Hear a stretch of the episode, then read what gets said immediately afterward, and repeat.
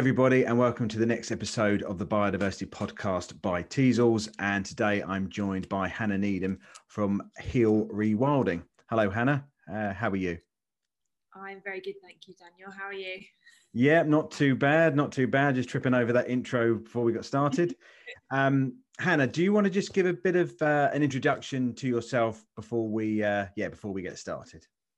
Sure. So my name is Hannah Needham. I'm uh, based in the south of England and I'm the junior director for a charity, new charity called Heal Rewilding. So we've been around for about a year um, and we're on a mission to rewild land across England. Fantastic. So before you um, before you um, became the junior director of of Heal, uh, do you want to give a bit of background of how you your kind of uh, your journey from from where you are now and, and, and how you arrived at Heal? Yeah, sure. So I was always really fascinated by science and biology, but I didn't quite know exactly what I wanted to do. I ended up following the academic route, doing a PhD, realizing my career was going towards the pharmaceutical route, and I panicked and I thought, we need to do so much more about climate change and the biodiversity emergency. So I went off piste and started volunteering like crazy for all sorts of different wildlife charities. And um, yeah, so after doing some practical stuff with the Wildlife Trust, you know, getting my chainsaw license, looking after livestock, all that kind of really hands on land management stuff, I then also worked a bit for Natural England. And then I worked in river restoration before um, meeting the lovely people at Heal and ending up here. Wow.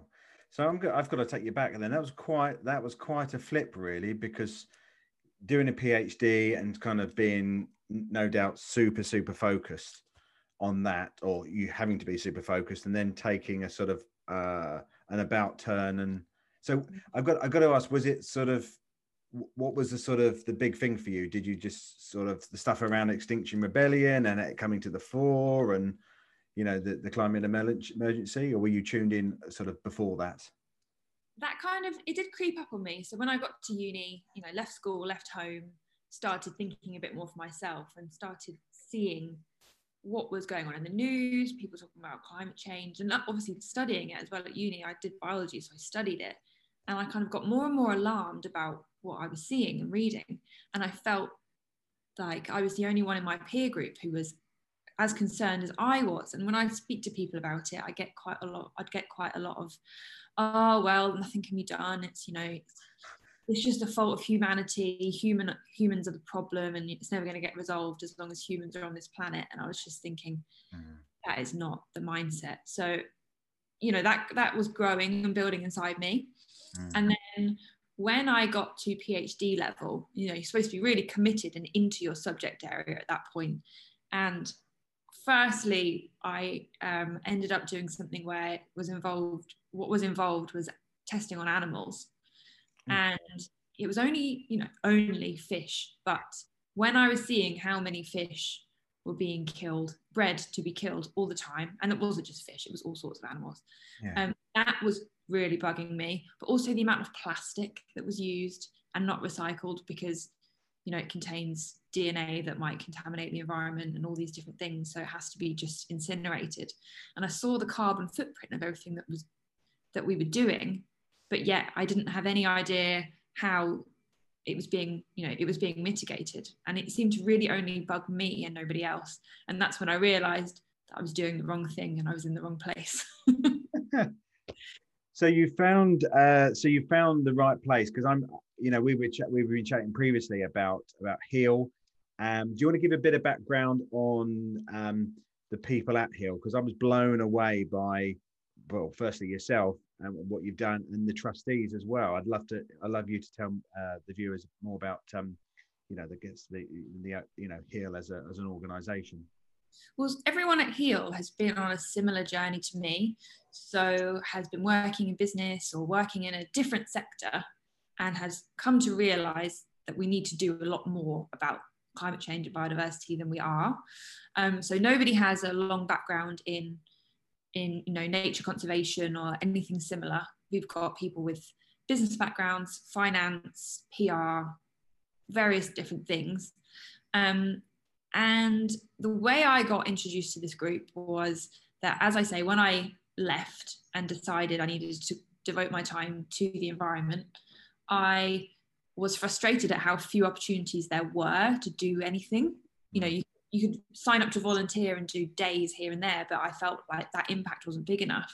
So I set up a local volunteer group in my area who, and you know, went straight to the councils to talk about rewilding and to talk about climate change. And I, through doing that, met somebody else who was doing exactly the same thing, but at a different stage of life to me. Hmm. Um, so um, the trustees are older than I am and a different different stage of life, and they're thinking about how climate change is going to impact their children and their grandchildren. And you know, through that kind of mutual interest and the fact that we were taking action in the same way to contact councils and to speak to politicians, kind of noticed each other. And um, yeah, I bumped into this uh, wonderful woman called Jan who um, was kind of thinking about retirement and then decided actually no let's set up a national charity to rewild across the uk because that would be more fun and more impactful. Um, and she just the way she talked about it was she, she can't sit back and not you know if you if you see something you love in trouble you can't sit back and, and watch that happen. So yeah. So it's really interesting as you're as you're talking there i think that uh you know as your example there's a thousand there's a million examples out there of people you know wanting to pull in this same direction and it's trying to find the vehicles in which we can all you know move in the same direction because i really feel that there is uh, a growing meaningful uh, cultural shift towards us now. I don't think it's. I don't think it's on the. I don't think. I was going to say it's on the verges, on the, uh, on the, on the, on the, uh, on the periphery. I just, yeah. I sincerely feel that, you know, that there is a, you know, a movement that of people, and I think like Heal was doing, we just need to find a vehicle in which to put our energies, you know, into. Mm. And that's what I see rewilding as. So when I got introduced to it in 2018, it was something that not many people knew about. It was a word that people hadn't heard very often. And my kind of circle at that time was wildlife conservationists. And they talked about rewilding and said, some say, oh, it's just a romantic fantasy that will never happen. Some were really interested in, okay, well, what makes rewilding and conservation different and wanted to get bogged down in definitions. And so that's where I came at it from, thinking, mm-hmm. okay, so how is it different? And if you're going to set up a, a rewilding group, why is that different from a conservation group? And now I just I don't even think about that sort of stuff anymore. To me, rewilding is the cultural shift. It has so many things in common with wildlife conservation, but it's just for some reason at the moment seeming to attract the attention of so many people that weren't particularly interested in the last 20, 30 years in conservation for whatever reason. Because hmm. I, I, again, it's, it's quite interesting because I don't want you, you're right. You don't want to get bogged down in conservation, rewilding, but it's it's the, again it's that phrase that mm. um that people just when I'm in conversations it's just synonymous with you know re, yeah oh rewilding you know regardless of whether it is you know it is um it is rewilding in in the in the sense of what's going on at Knepp, what's going on uh, in other in, in other um, places in and around England. But yeah, it's um no, it's great. It's, it gives that it gives that handle for people to to to really latch onto. So, I sorry, really, I think people really like rewilding because it's sort of to me it's about reversing the damage. Yeah. And what we've talked a lot about over the last few decades is stopping the damage and protecting what we have left. But rewilding is all about make you know keeping protecting what we have left and then making more of it. Yeah. And finding a new future, not trying to kind of stop what's happening. It's more ambitious. And it's important to note that we couldn't do we couldn't save these species and make more of them if we hadn't worked so hard on wildlife conservation. Without wildlife conservation we wouldn't have any of these things left. But it's not enough on its own. And rewilding is you know synonymous with hope and optimism. And it just really inspires people. Mm and it inspires you know you can you can actually go to as a as a as the sort of figurehead page you can go to Knepp you can see what's actually happening and you're right it is hopeful because there's so much bad news out there that Mhm. this is what happens. This is can this is what can happen if you know you allow nature to if you give nature a chance you know and you and it's not fluffiness it's it's quantifiable i mean how many species do we see there how many species that are on the red list how many you know um you know as a figurehead the is it the purple emperor you know is, is there the white stork you know it, it it's hopeful but it's quantifiable and we can see it in action It's like it's a little bit like stepping back in time. So yes. We like love a my- bit of we do love a bit of nostalgia i guess that's part of it as well isn't it like my grandparents grew up and where they, you know, they lived in the countryside, they could hear turtle doves all the time, every summer. That was just standard. Whereas when I read about that sort of thing, I have no idea what it means because Mm. I've never experienced it. But if you go to Knepp and you go, you see all of this abundance of insects. So, you know, you know the whole thing where back in the day when you drive your car, yes to wipe the windscreen because it would be covered in insects. Well, you don't get that anywhere, but you would get that at Knepp. So it is a Mm. little like it's a little pocket of kind of yeah of nostalgia. And it's really endearing and people love it. Mm. So, so with healed, um, so for the viewers at home, what are what what are your what are your aims? You know, short, medium, and long term. What what do you actually want to achieve? Um, you know, at heal. Okay, so the short term aim. So our, our mission is is very simple. I say this, now I'm going to forget it. Our mission is very simple. It's raise money, buy land, rewild it. So Yeah. pretty straightforward. And it came from, you know, there's a major charity in the UK, well, the major charity for rewilding in the UK is Rewilding Britain. Yeah. They're a small organisation doing amazing work, lobbying MPs, working with landowners, you know, the people who are at the top with in a position of power, trying to convince them how you know, the benefits of rewilding. But there isn't much scope in there for really keen individuals to help with that because it, it just doesn't it needs you know a few subject matter experts it doesn't need hordes of volunteers. So there's all this energy and enthusiasm bubbling up for rewilding particularly because of isabella tree's book. But there's kind of not many channels for people to actually you know do anything about that enthusiasm put put their energy into anything meaningful. Yeah. so you know i was one of those people for a long time you desperate for any kind of rewilding opportunity writing to people saying how can i help? and then finding out well you can't really yet. Um, so this charity heal was set up to empower everybody to get involved in rewilding. And so the idea is that we're going to have publicly open spaces that are going to be at the point of acquiring them.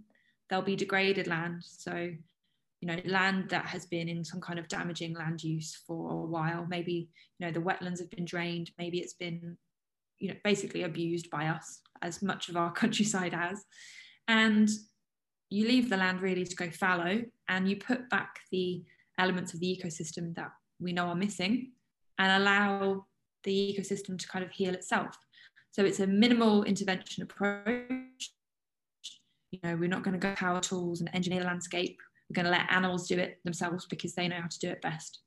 Um, and one of the really exciting things about Heal is our Heal 3 by 3 sponsorship system. So all of the land at our sites will be divided up into three by three meter squares using the what three words addressing system. So the kind of alternative to Google Maps, what three words is really cool. Yeah. And anyone is able to sponsor a square of land on our site for a year, three years, you know, their whole life. And they'll be able to watch and they'll be able to come and visit that square and see how it changes from the point from the, you know, the day that we acquire the land when it's got very little biodiversity value. They'll be able to watch that square change over time. Um, and you can give these squares as gifts, or you can sponsor them for yourself, or you can do a big family patch or a big patch for your organization. So that is one tangible way that people can feel really connected to a rewilding project. And that's really important because so many of the rewilding projects at the moment are being done by private landowners. And that's amazing that they're doing that, but it restricts how, you know, there aren't that many places that people can go and see. Yeah. So it's all about engaging with people, having safe, like safe and accessible places where everyone can come. Okay. So Um, yeah, yeah, perfect. Yeah. And then then yeah. So, well, the medium term. So we're starting with a site in the south, and then we will be going to the north. And then pretty much from there, it will be a heal site in every English county as and when they become available. And our goal is a site in every English county by 2050, which is at 500 acres a site, approximately um, oh, 10,000 hectares. Yeah. Is that correct? Yeah. So 500 acres a site by 2050 is 10,000 hectares. You might want to check that maths, but I'm pretty sure that's correct. so maths, maths aside, though, what I'm what I'm picking up from what you're saying is that it's the you know the connectivity as well. So having you know ha- so I guess part of part of the idea would be have that connectivity between those sites. So at least you can you you can see that there is uh, a link from the south to the. I mean, broadly speaking, a link from the south to the north, and these don't just become islands; they are part of a, a, a more of a connective network. Yeah, so I think part, and you know, that's one of the reasons we've chosen the lowlands as well. So I didn't mention that earlier. We're a lowland specific charity, and that's because th- there is a school of thought that the highlands are inaccessible in terms of they can't really be used for towns and cities, so people can't relocate there. And they're more difficult to farm. So maybe, you know, they should be our nature rich areas. We should rewild the highlands and we should use the lowlands for us, which is, you know, makes more sense, I suppose, in ways that in terms of transport. Mm. But actually, then you risk having really, really urbanized areas and really, really nature rich areas that only like the privileged few can access. And so you know, it is important to rewild the highlands, but it's also important to have rewilding areas in the lowlands because if people can't see nature, if they can't get to nature within, you know, a 10 to 30 minute drive, real wilderness, then how are they going to fight to protect it? How are they going to vote for green policies? How are they going to support charities? You know, why would they? If they if it's something that isn't for them, then they won't support it. So if we really are going to do something about biodiversity and climate change, then we really need to make it for everybody and not the privileged few as it has been for far too long mm. That's so powerful. I mean i don't i don't think we need to go over it's been said a thousand times you know our connection to nature over the time of covid. I mean that's been yeah. said a thousand times but you know you're you're you're you're dead right. You know you're you know if we if we don't know what we're saving we don't we know we're not connecting to it. You know how mm-hmm. can we how can we change you know how can we change our our views towards it you know? Um, and something really interesting I heard when I went to a it was a kind of day long event run by London Wildlife Trust, yeah. and they were talking about urban urban kind of wildlife volunteering. Yes. They said that one of the things, one of the ways that so many charities fall down is they kind of only ever focus on the really rare species. So they'll only want to report a sighting of a really rare bird or they'll only want to protect really really rare species and it kind of it really alienates people because if you're somebody who lives in a town and you only really ever get to see ladybirds and robins and squirrels they are still important to you and they're your experience of nature and if you never see that represented in the in the wildlife charities like in their communications and anything then you just think well that's not for me Hmm. You know, I, I, was talking about turtle doves earlier, and everyone raves about you know the turtle doves at Knepp, but it's you know I've never seen one, I've never heard one. So, is this, does that appeal to me and my generation? Not particularly. So you know, you need to think about everybody. I love this. It's it, it's you've got it you've got it right from day one. It's that inclusivity. Exactly. Um, exactly, and that is in all aspects. So you know, is it affordable for people to come to your sites? Can they actually get there from a city if they don't have a car? All of these things need to be thought about. And if the answer to any of those is no, then you need to figure out, okay, well, what do I have to do? What do we have to do as an organization to make sure there is provision for those people? And you know, we're starting to think about having, you know, women only tours, um, just whatever we can to make sure that nobody's left out. And even things, you know, having having loads of sets of spare wellies on site so that people who are from towns and don't have that sort of thing and don't have the money to buy that sort of thing can still come and experience the site at its fullest and don't feel held back. yeah sorry i'm i'm i think that's just i think that's, but no, it's so great you know it's so great to hear is and that uh, because you, you mentioned earlier about you know it's not for the privileged through few you know like don't get me wrong for one second Knepp's great but you know how many people can go camping there? How many people can i know. um how do people get there? Do you know what i mean? Like i mean but because there's such demand at Knepp so that's the main problem with it. Yes it's expensive and it's not a criticism of Knepp. You know they obviously need to make money to keep going and it's an expensive business. So you know it's expensive to go but it sells out so quickly. You know you have months and months and months in advance. So that just goes to show that there is so much demand people want places like that to go to so that's what makes our business case stronger because you say okay you know we can go to big funders and say well look Knepp is the only thing like this really in the country and it sells out instantly. We need more of them, and we need more of them not just near London. We need them everywhere. We need them near Bristol. We need them in the north, mm. in the hmm. Midlands. So. So, so, in, so in terms of the uh, in terms of the the funding mechanisms, what um, so you mentioned earlier about people buying uh, buying uh, three by three squares, but can you go into a bit more detail about you know potential funding mechanisms um, that that uh, you know how people how people businesses um, can get involved? So we've got about 12 different income streams which i won't list all of. But so heal 3 by 3 is our main way to get people involved and for them to feel like they have a part of the site yeah. um, through their sponsorship we also have um, a friends of heal scheme so it's like membership so we get support through, you know, regular support through that and regular donations, which is how we keep going on a day-to-day basis. We also have some businesses who, from you know, very on, very early on, so when we were about three months old, got in contact with us straight away and said, you know, how can we support you? And we've had, you know, money coming in from them steadily, which actually is going up and up all the time, which is really, really positive. So, you know, they were on board from very early on where we were more of a concept and yeah. now we actually are more of an organization. We've got you know 220 odd volunteers now. Um, we get support is growing. So the regular support for businesses is, is really really good.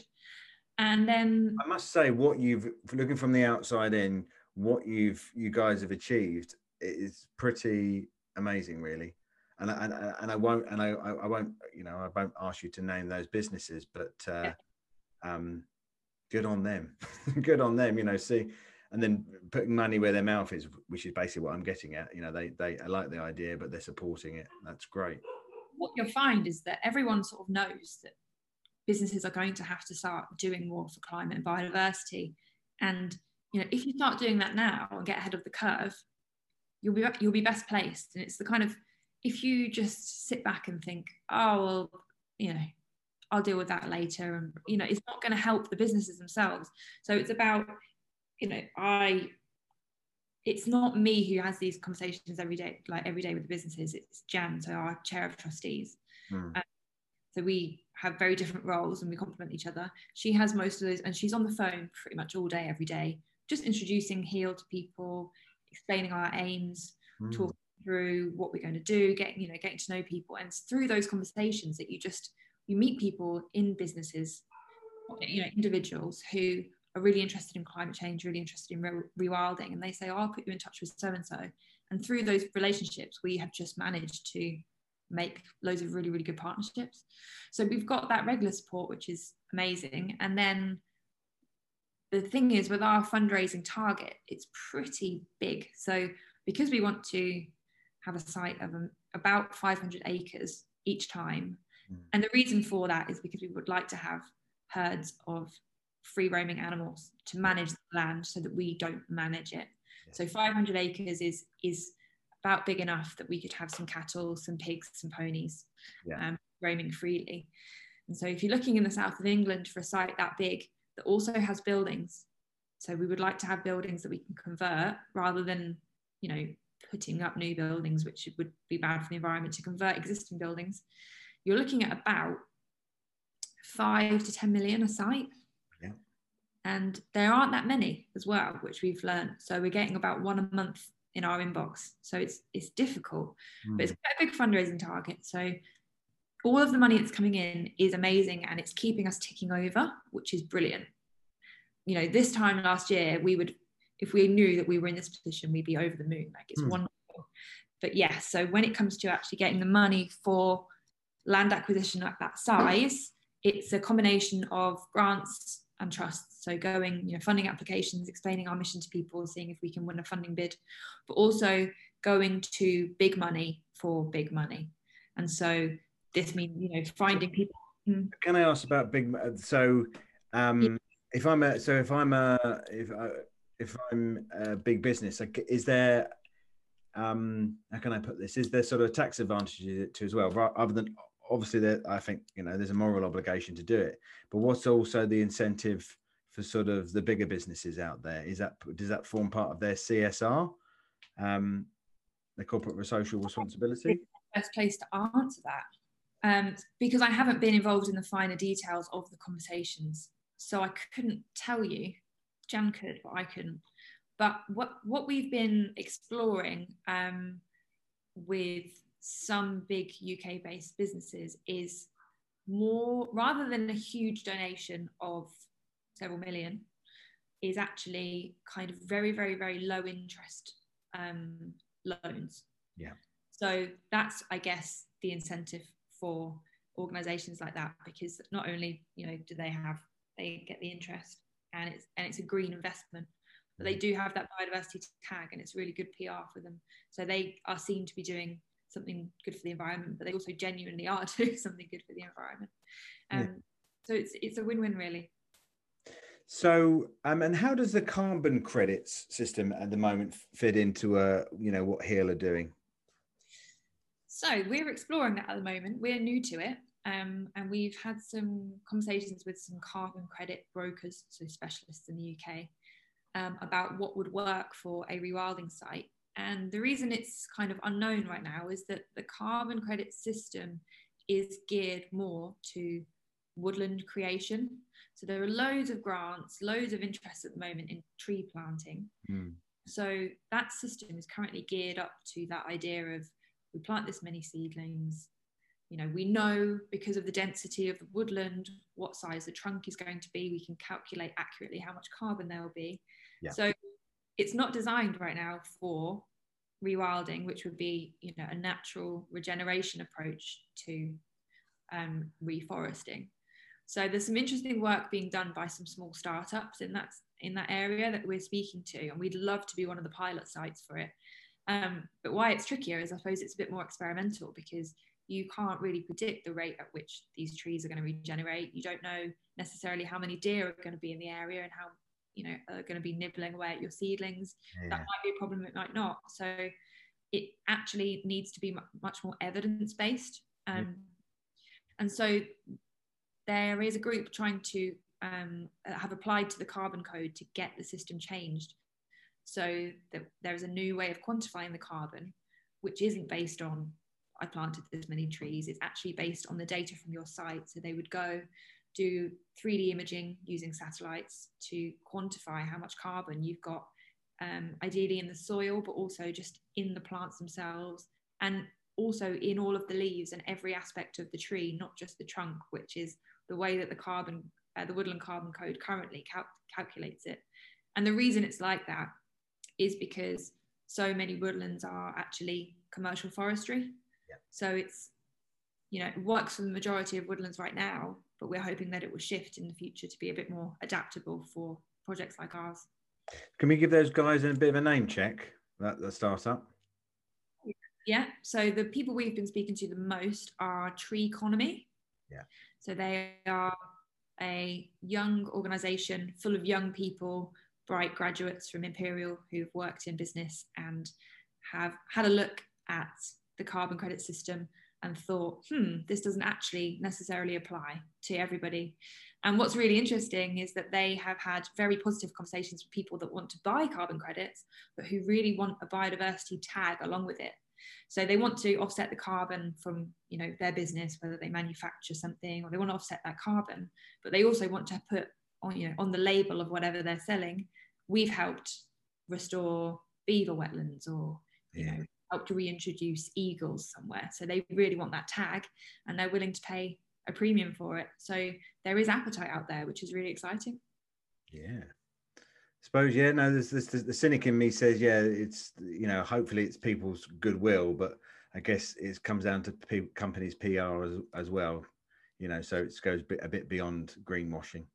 Well the thing is i mean we say at Heal that you know capitalism isn't ideal and the way it work way it works right now is one of the reasons that our environment is getting so degraded. But the reality is it is the system we're in and so we have to use that. And so if it benefits a business to help the environment and genuinely help the environment not just say that they are then go for it. That's you know that's what i think anyway. Yeah. No, too right.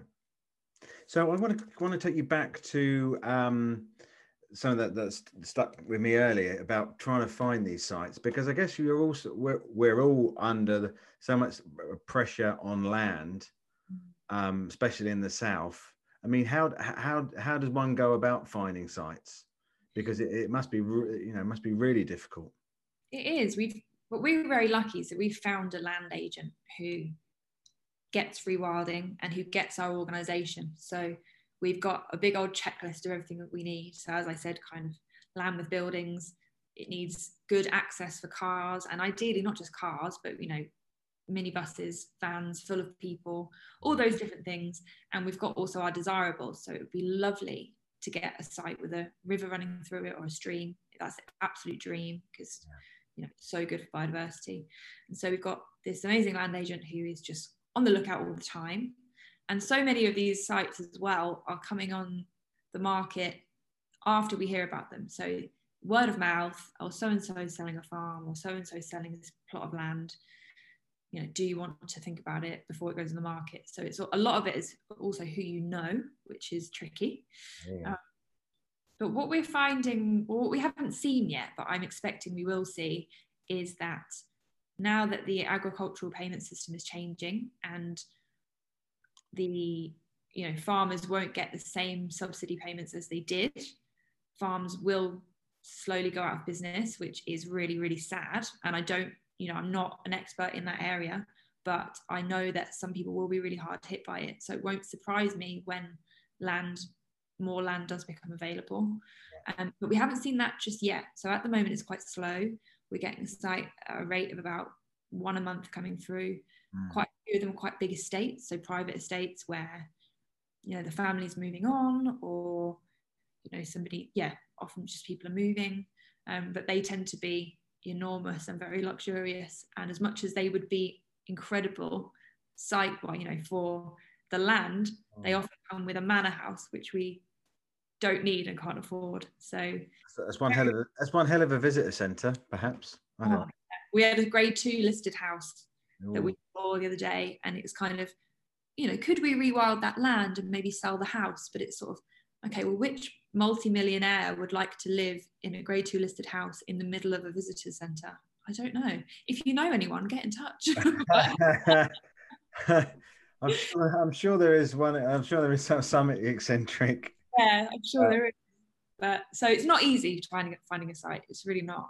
Um, and often what you find as well, particularly if it's an old, if it's a farm, that farmer is part of a community, and they want another farmer to take it over because it's been farmed for so long, you know. And so we totally understand that, and that can make it tricky too. So, okay. So then, if if I put myself in the so I can get a better understanding. So if I put myself in the in the shoes of a farmer, Mm. so so would they get uh, so the, from from so from a funding point of view, would they get the sort of the lump sum for the land, or is there a kind of you would long term lease? I mean, how do these? I mean, how would these things work or potentially work? So if- in our position right now, we um, we actually have a funding announcement. But when I spoke to you last time, I think I said, "Oh, it'll be out by the time we speak," and it still isn't out yet. So Okay. there is an announcement to come, but it's not out yet. I don't know if it will be by the time this is published. But we are. So why? So by the time this is published, Mhm. then um, this is probably going to be published uh, a month, two months after recording. So we're recording this on the where are we? Third of June. Okay. Well, I'm very much hoping that uh, there will be an announcement by July that essentially will indicate that we are in a good position this year potentially to have enough money to acquire our first site potentially. Yeah. and so we could find ourselves potentially you know by september we might be in a position to to be a cash buyer. We could be. Yeah. If all goes if all goes to plan. And so from a farmer's point of view you know uh, you you want to sell your farm and a group comes along and says we want to take your land yeah. and totally change you know totally change everything about it pretty much probably yeah. so a farmer will have put a lot of work into maintaining the hedgerows the access to get the land fertile to all of these things carefully engineered for their system that you know they need to make money it's carefully engineered and so it's challenging when a group comes along and says oh, all of that hard work you've put in, we're probably just going to let it go, in their eyes, to rot because it is turning what's, you know, um, a productive bit of land into something that isn't productive in a traditional sense. Yeah. So it's challenging. But what we're seeing as well is so many different farmers that it, like no farmer is the same. There's a spectrum. Everyone has different interests, and some people, you know, some of them are so into rewilding and they love it and they embrace it. You know, so I, it was something that was interesting that um, was in the news the other day about uh, the government paying older farmers to, yeah. to and, and whether it's again whether it's a generational thing where old school farmers, well, farmers working under old incentives operate in that way, and the new farmers working on new incentives mm. will new incentives and new uh, new sort of uh, a greater understanding of, of, of nature are going to operate more in, in, in that way. Yeah, so um, there's yeah, so there's new system for agricultural payments. So the ELM scheme, Environmental Land Management Scheme, and no one exactly knows how that is going to look yet. But it's the idea is that it's a lot more flexible than the existing countryside stewardship scheme that was designed um, in line with the EU directives. And for example, the ma- one of the major things that was an issue with the EU's directive was that farmers would get penalised, for example, if they didn't clear scrub because scrub management was part of the uh, part of the program. We now know that scrub is actually really valuable habitat, but there wasn't that flexibility before for that to be part of a, a, um, a system that you'd get paid for. Yeah. So these new systems coming in and it's going to be very different to the old one because there's going to be all sorts of new ideas in there that people are going to have to get on board with if they want to receive those payments. So I guess that's the government's thinking is that they want, you know, fresh thinking that people can get on board with their new way of doing things. But this um, is public money for public good. That's the phrase, isn't it? Exactly. And we're really hopeful about that. And uh, everyone in the sector is really hopeful about it and looking forward to it because in theory, it will be great. And I've been to a few webinars about it now. I've learned how it works, and you know, in theory, it's still being designed, and we've we submitted um, a response to the consultation because we didn't really think personally that there was enough um, flexibility in there for rewilding because it's slightly more experimental. Yeah. So because the payments are based on, you know, you do this and you get an outcome. What happens if you're leaving the land to go fallow? What happens if you're just letting it do its thing. Yeah. There's kind of, oh, you'll get this much a year for that. So that's what we, the main, you know, flaw that we pointed out. So we're interested to see how that will be. But yeah, I'm guessing that's the government's thinking behind behind that. But it's a bit scary because I personally am quite worried that if there's not enough support for farmers in the UK, our farms will disappear and we'll be importing all of our food. And that's a very scary position to be in. Um, yeah. None, Sorry, say again, Hanny. You cut out. None of us want. None of us want to be in that position. You don't want relying on imports from other countries for your food. It's just crazy. So, really hoping that's not the future we're heading towards.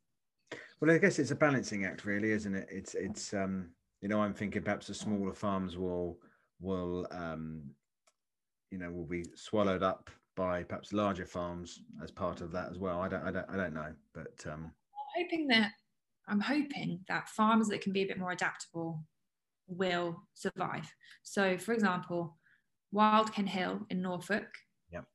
used to be um, all arable, I believe, and it's now been taken over by Dominic Buxton, who is a young man from a management consultancy background. And he looked at the income streams and he looked at the consequences of Brexit and he decided that the farm needed to, to diversify. So they now have regenerative farming, they have rewilding, and they have conservation, three distinct areas yes. that all make money in different ways. And I think that is the way to go about it. Don't no, don't limit yourself. Don't box yourself into committing to one and only one type of income stream. If you if the land you know if the land can accommodate multiple things, go for it because it, keep, it keeps you financially stable in the long term. Yeah, that's interesting you say about uh, Dominic because I, I, I got in contact with him and uh, I don't know I don't, he didn't look like a farmer to me. I thought yeah he's, someone does it. He looked too clean cut and uh, not uh, sort of. Uh, very good at over there. I got a tour and he was very efficient getting through all the mud. So. But good on him. Yeah. Good on him. no, but that's but really interesting. I'm, I'm glad you I'm glad you bring this up because yeah, they are at Wild Ken Hill. Again, that's a really good model for um, you know for making um, making uh, you know uh, a viable living via agriculture. Um, and you know physically reducing your inputs physically you know making making sure the, the you know the balance sheet uh, balances but um but yeah, you know, diversifying that the income stream. That's a that's a really good point. Makes so much sense. And you know what Knepp are doing as well. I personally don't eat meat. I'm vegetarian. Yep. Most people don't really like meat, and I don't like intensive farms. Mm. But like meat. But what Knepp are doing, which is again rewilding, low input, they looked at their budget spreadsheet, realised that they couldn't carry on, you know, spraying pesticides all over the land and hoping that it suddenly would work. So then they have now free range animals that need very little maintenance. You know, they they can breed. Um, I mean, most rewilding projects use species that can breed on their own that don't need intensive vet, you know, input. Mm. So it's a lot cheaper. Um, because that's the one thing about perhaps that perhaps that gets lost in the conversation is the business case. You know, like I mean, again, you know, we've talked about this previously on the podcast. You know, it's the business case um, there is the you know there is the emotive case, but there is the mass- massively strong business case as well. I mean, like what you guys are doing as well. There is the numbers. The numbers stack up. Well, so when I left the PhD, I was very frustrated at how much plastic was wasted. Hmm. From that, and so when I got my first volunteer job in conservation, I thought it was all going to be very different and that they'd think about carbon emissions and that sort of stuff. And actually, I was quite shocked because wildlife conservation, habitat management. So if you're going to intensively, you know, engineer a habitat to fit a plan, yes, really, really like emission intensive. So you know, we would drive to work in our cars, load up a Land Rover and trailer with various different power tools, and then drive that Land Rover sometimes an hour away. You know, big yeah. old old diesel Land Rover. You drive it an hour away, and then you get your chainsaws and your bits and bobs out and top them up with fuel do what you needed to do whack it all in drive so actually like the carbon emitted from that was really heavy and we were all you know all of the different land management teams were doing that every single day and then also you know no i won't say that i won't say about the cows that's all right well you've also got cows on your site managing the site and so if you have too many cows they emit methane so overall it's pretty you know, carbon heavy. And I just remember thinking, is this, you know, because I was going out every day and doing these things. The management plan says that you do this. The management plan says that, you, and I think, well, why? Why do we have to do that? And I keep, you know, I'd ask people that all the time. Why do we have to cut that tree down? Why do we have to do this? And then it just clicked because they said, well, because there's no animals here to do it. Oh, but why aren't there animals here to do it? well. And then you look at the, the way that our countryside is, and it's kind of towns and everything's fenced and everything's gated. So you don't have herds of cattle and pigs and ponies and all those different things roaming through your countryside anymore, doing what they used to do. Mm. To me, when I learned about rewilding, I was like, this is so sensible because they do it for you for free. It's it you give it feeds them, it keeps them happy, and it it's just it just makes so much sense. Mm. No, it really does, and I and I think that you know when the you know when there is you know 10 20 30 years of data you know that comes out which again you know when you when people are going for funding you can kind of see it. So it's not just it's not just yeah. a, a, an emotive for you point when you see that you know i was it was for, for it was a really great um, podcast i did uh, back end of last year where i was talking to um, in a similar note than um, um, the chairman of the nature friendly farming network. And uh, and it really brought it home to me that he said because he was um, farming, uh, you know, with with nature, combining farming and nature, um, his uh, his pesticide use was down by like fifty percent, and he saved over twenty thousand. It was either twenty thousand liters of diesel or twenty thousand pounds by not cultivating. Yeah. You know, and, that, and and that again, it really brought it up to me that you know again, you know, as it goes on and the soil health increases and you are you're not employing loads of people that you know your your inputs are are your your they are decreased you know i think it's as, as simple as that really well, i think we're just learning really that the old ways worked so when yeah so i shouldn't laugh but it's it's so bloody obvious isn't it it's like you know, nature's done it. You know, nature's done all right for the last 10 billion years, and we've come along in the last 50 years and changed it. And oh, perhaps we could be wrong. Well, at Wild Hill, they when I went there for my day, so I was really lucky. I got the whole the whole tour. I was hosted for a day. It was wonderful. And when I was there, they were explaining, you know, that they were re- always reviewing what they're doing on their regenerative farming areas to see, okay, how can we cut pesticides? How can we cut all of these different things? And then um, they were showing me a diagram where they're thinking about having fields on rotation, which is like one of the most basic things I remember learning about this in school, you know, how farming should be on rotation, leaving the land to rest. And then they have what they're doing there is having cover crops so that over the winter, the soil isn't just bare and being, you know, hammered by the rain. There's actually crops there fixing nitrogen, keeping the soil healthy, and that they'll have and and then in a trial kind of what animals can they have on those cover crops you know eating recycling the soil putting the dung back on the soil and just having that in rotation with the like the animals working their way around you know can we have chickens? Can we have whatever? Yeah, yeah. it's kind of like well this is actually to some people so revolutionary it, it's just going back to the old ways. I feel like we've pushed the boundaries really as far as we can when it comes to how productive can we make land. We've pushed that boundary too far and now we're just bouncing back. Yeah and it's so interesting you say about uh about you know learning about that at school. So um so coming full circle really i mean we've talked in the past about youth engagement. Do you um i mean can you give me what heal uh, heal are doing with regards to youth engagement? Sure. So when i originally was uh, contacted by jan about heal it was because the wildlife group I'd set up was quite uh, dominated, I guess, by young people, which was the polar opposite to all of the other groups locally. And I didn't engineer that on purpose. It just, I guess, you know, when I promote things, I just naturally promote it on the channels that I use, and that attracts people from the channels that you know similar things. Yeah. So I've been noticed in the area because oh look at this young this group of young people going to the local councils you know what, what are they doing? So it, it was great. Um, and so when she contacted me she said we really need young people in this organization because we've got six trustees. And she'd done a similar thing you know met people that were of similar backgrounds to her talked about the charity and asked if they'd be trustees. And they said yes because you just you know when you're starting on a mission like that it's who you know that can help you.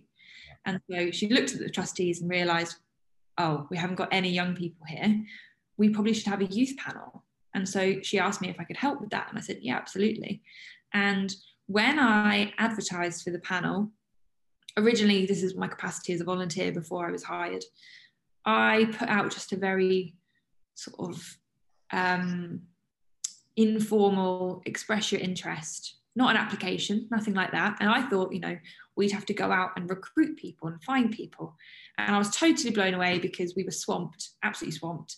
And if I could go back in time and change the process, I might, because I just had no idea how many young people would be interested in being on a panel like that. You know, it was over 100 people.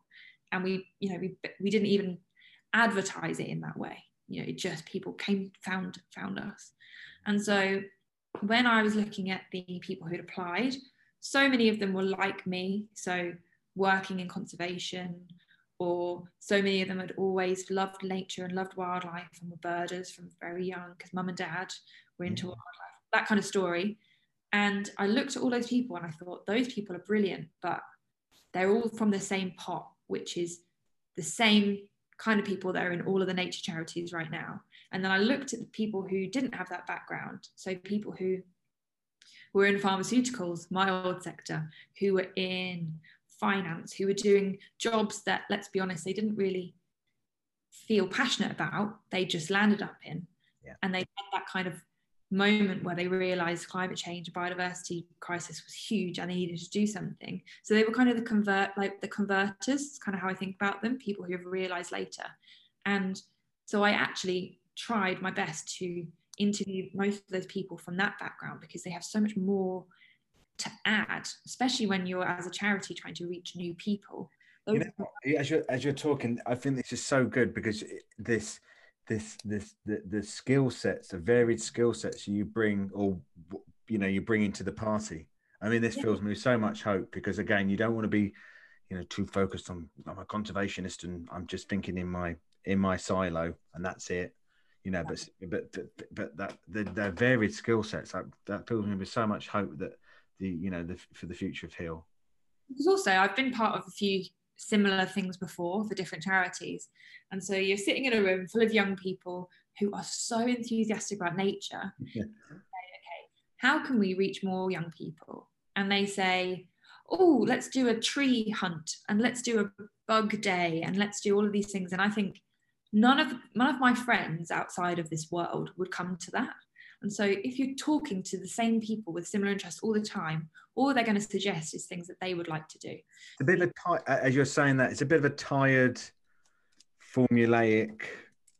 Yeah, yeah, yeah, yeah. So oh, that Blue Planet and all of those David Attenborough style things inspire people. So things that people can do from the comfort of their own home in their own time. And that's the difference. We need to make nature more accessible. So that's what the youth panel are really good at because they, you know, they all have different backgrounds. Some of them are in school, some of them are in, are in uni, some of them are after uni employed. And so you've got that variety. And, you know, one's a politics student, one's a management consultant. They all do different things. And that really helps because they then know what kind of thing is going to interest their peer group.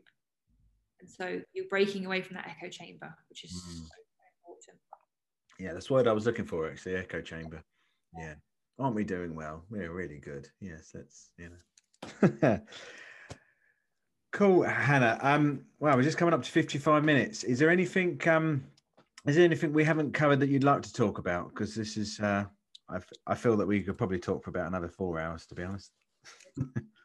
I guess um on the land front, because people I find people are always really interested in kind of how we're going to manage land and what we're going to do with it. Yeah, yeah. Decisions. Um, we are thinking at the moment, and I've got, I've just been putting together a flow chart of decisions, all the possible scenarios that could happen. yeah. Someone says you should plant wildflowers. Someone says you should plant trees. Someone says you should reintroduce species. I'm now going through all these checklists of things, and you know, essentially, what we're trying to do is be as hands off as possible. So you have to think can nature do this itself? You know, can a jay fly into this field and plant an acorn here? If the answer is yes, and if that's a likely thing that's going to happen, nature should be allowed to do it because it knows what it's doing best. Trees will naturally regenerate in places that suit it, where it has enough nutrients, where it has the support. If you plant a tree where you think it should be, it's going to struggle. Mm. So that's just basically one of the reasons I love rewilding so much and why I love heal so much is that, and why I think other people love this kind of thing so much is it's about taking a step back and accepting that actually we know a lot and we are very clever, but we're not, we don't know everything. Mm. It's really exciting the future to think about what could happen if we actually learn as a species to step down every now and again and stop trying to tightly control everything so much. It's really exciting, it's experimental, and you never know what will happen. And yeah, I just love it. So, so I am interested with that flow chart. So, so you're, so you guys and the trustees are thinking about how much you want to intervene because it's quite interesting. I, I, I want to go back to that point because next week I'm going to um so at the time what was it? Yeah, beginning of June. I'm going back to uh, Knepp for how to rewild your garden, and I always feel this is there is this underlying push and pull between you know how how much intervention do we need? You know, like what how much intervention do, do you need how much intervention does people do people feel comfortable with um yeah it's an inter- it's an interesting debate actually so you've got to sort of think about what is missing from the landscape and so one of the major things that's missing is free roaming animals as we talked about earlier mm. so hmm. they would be ploughing up the soil, but very gently and at a low intensity. They'd be stamping around. They would be rubbing up on trees and removing the bark from trees. They would be nibbling at things. So all of those really low intensity things, if you think about like your garden, they aren't really happening because you don't, you know, just go up to your tree and randomly whip a bit off it or snap a twig or those different things. You just don't think to do that. You wouldn't naturally get a mini wildfire in your garden and have an area be decimated and then regenerate and new things come through mm. and it flood and it, all these different things that they those just aren't happening and they aren't happening in our landscape because we've controlled it so much so we've straightened all our, rivers and put them in channels and we have areas that are like no-go zones where people and animals don't walk through so the soil doesn't get disturbed yeah. so because you don't have those mini disturbances happening all the time you don't get that variety in habitat, which is why you don't get that variety in species. Mm. So if you can think about a space in term in that kind of setting and think it needs to be random, the disturbance needs to be low intensity, but you know, just unpredictable. And if you can keep things unpredictable, then you'll get that variety.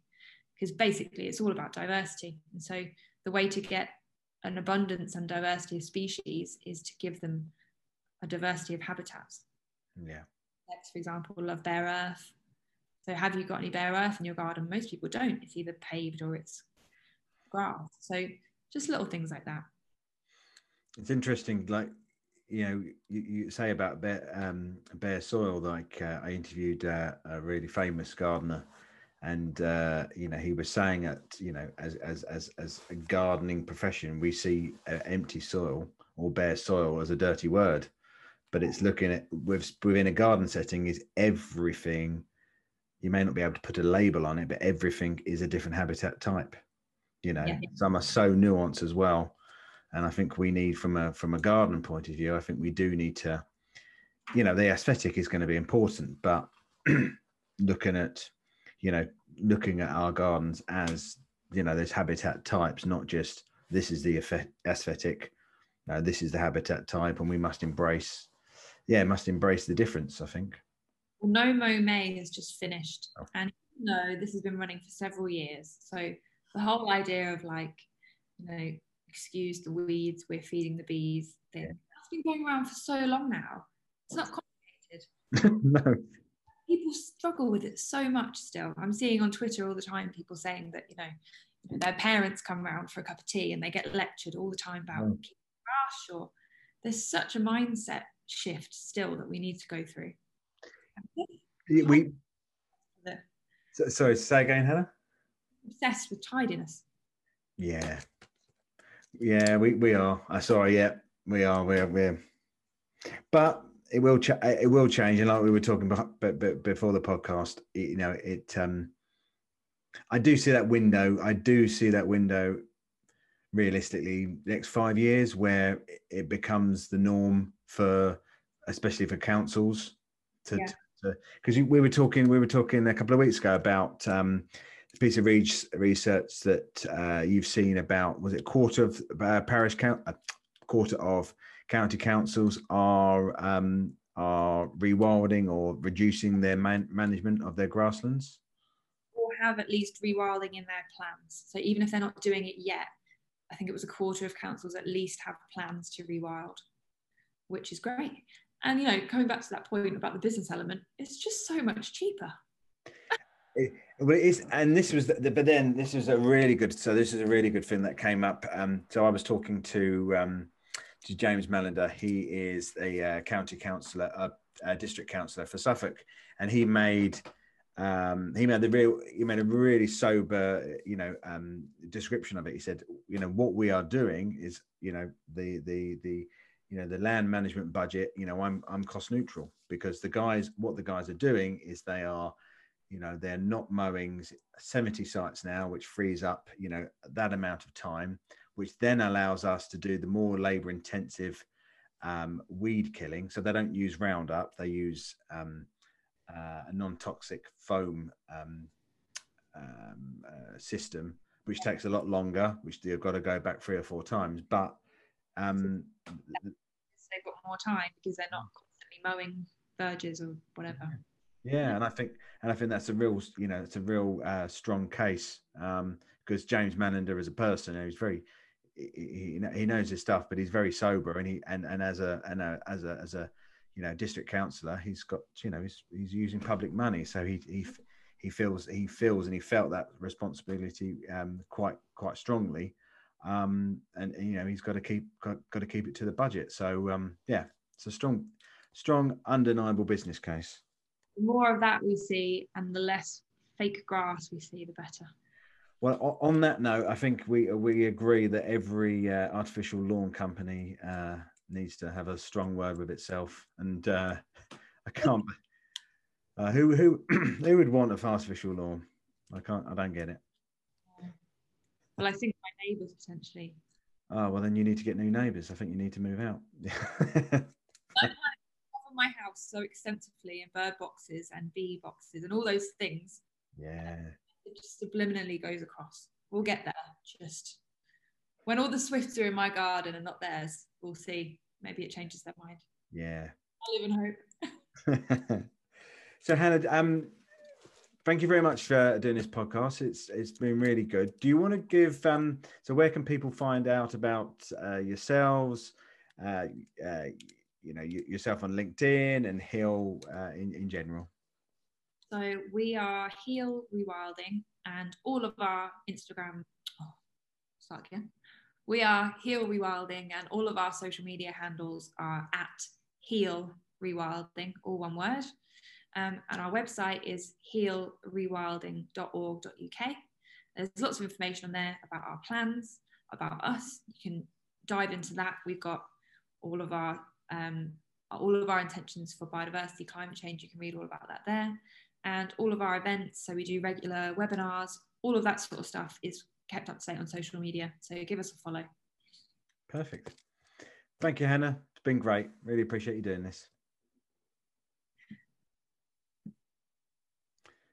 Cool. There we go. Let's just cancel, stop recording.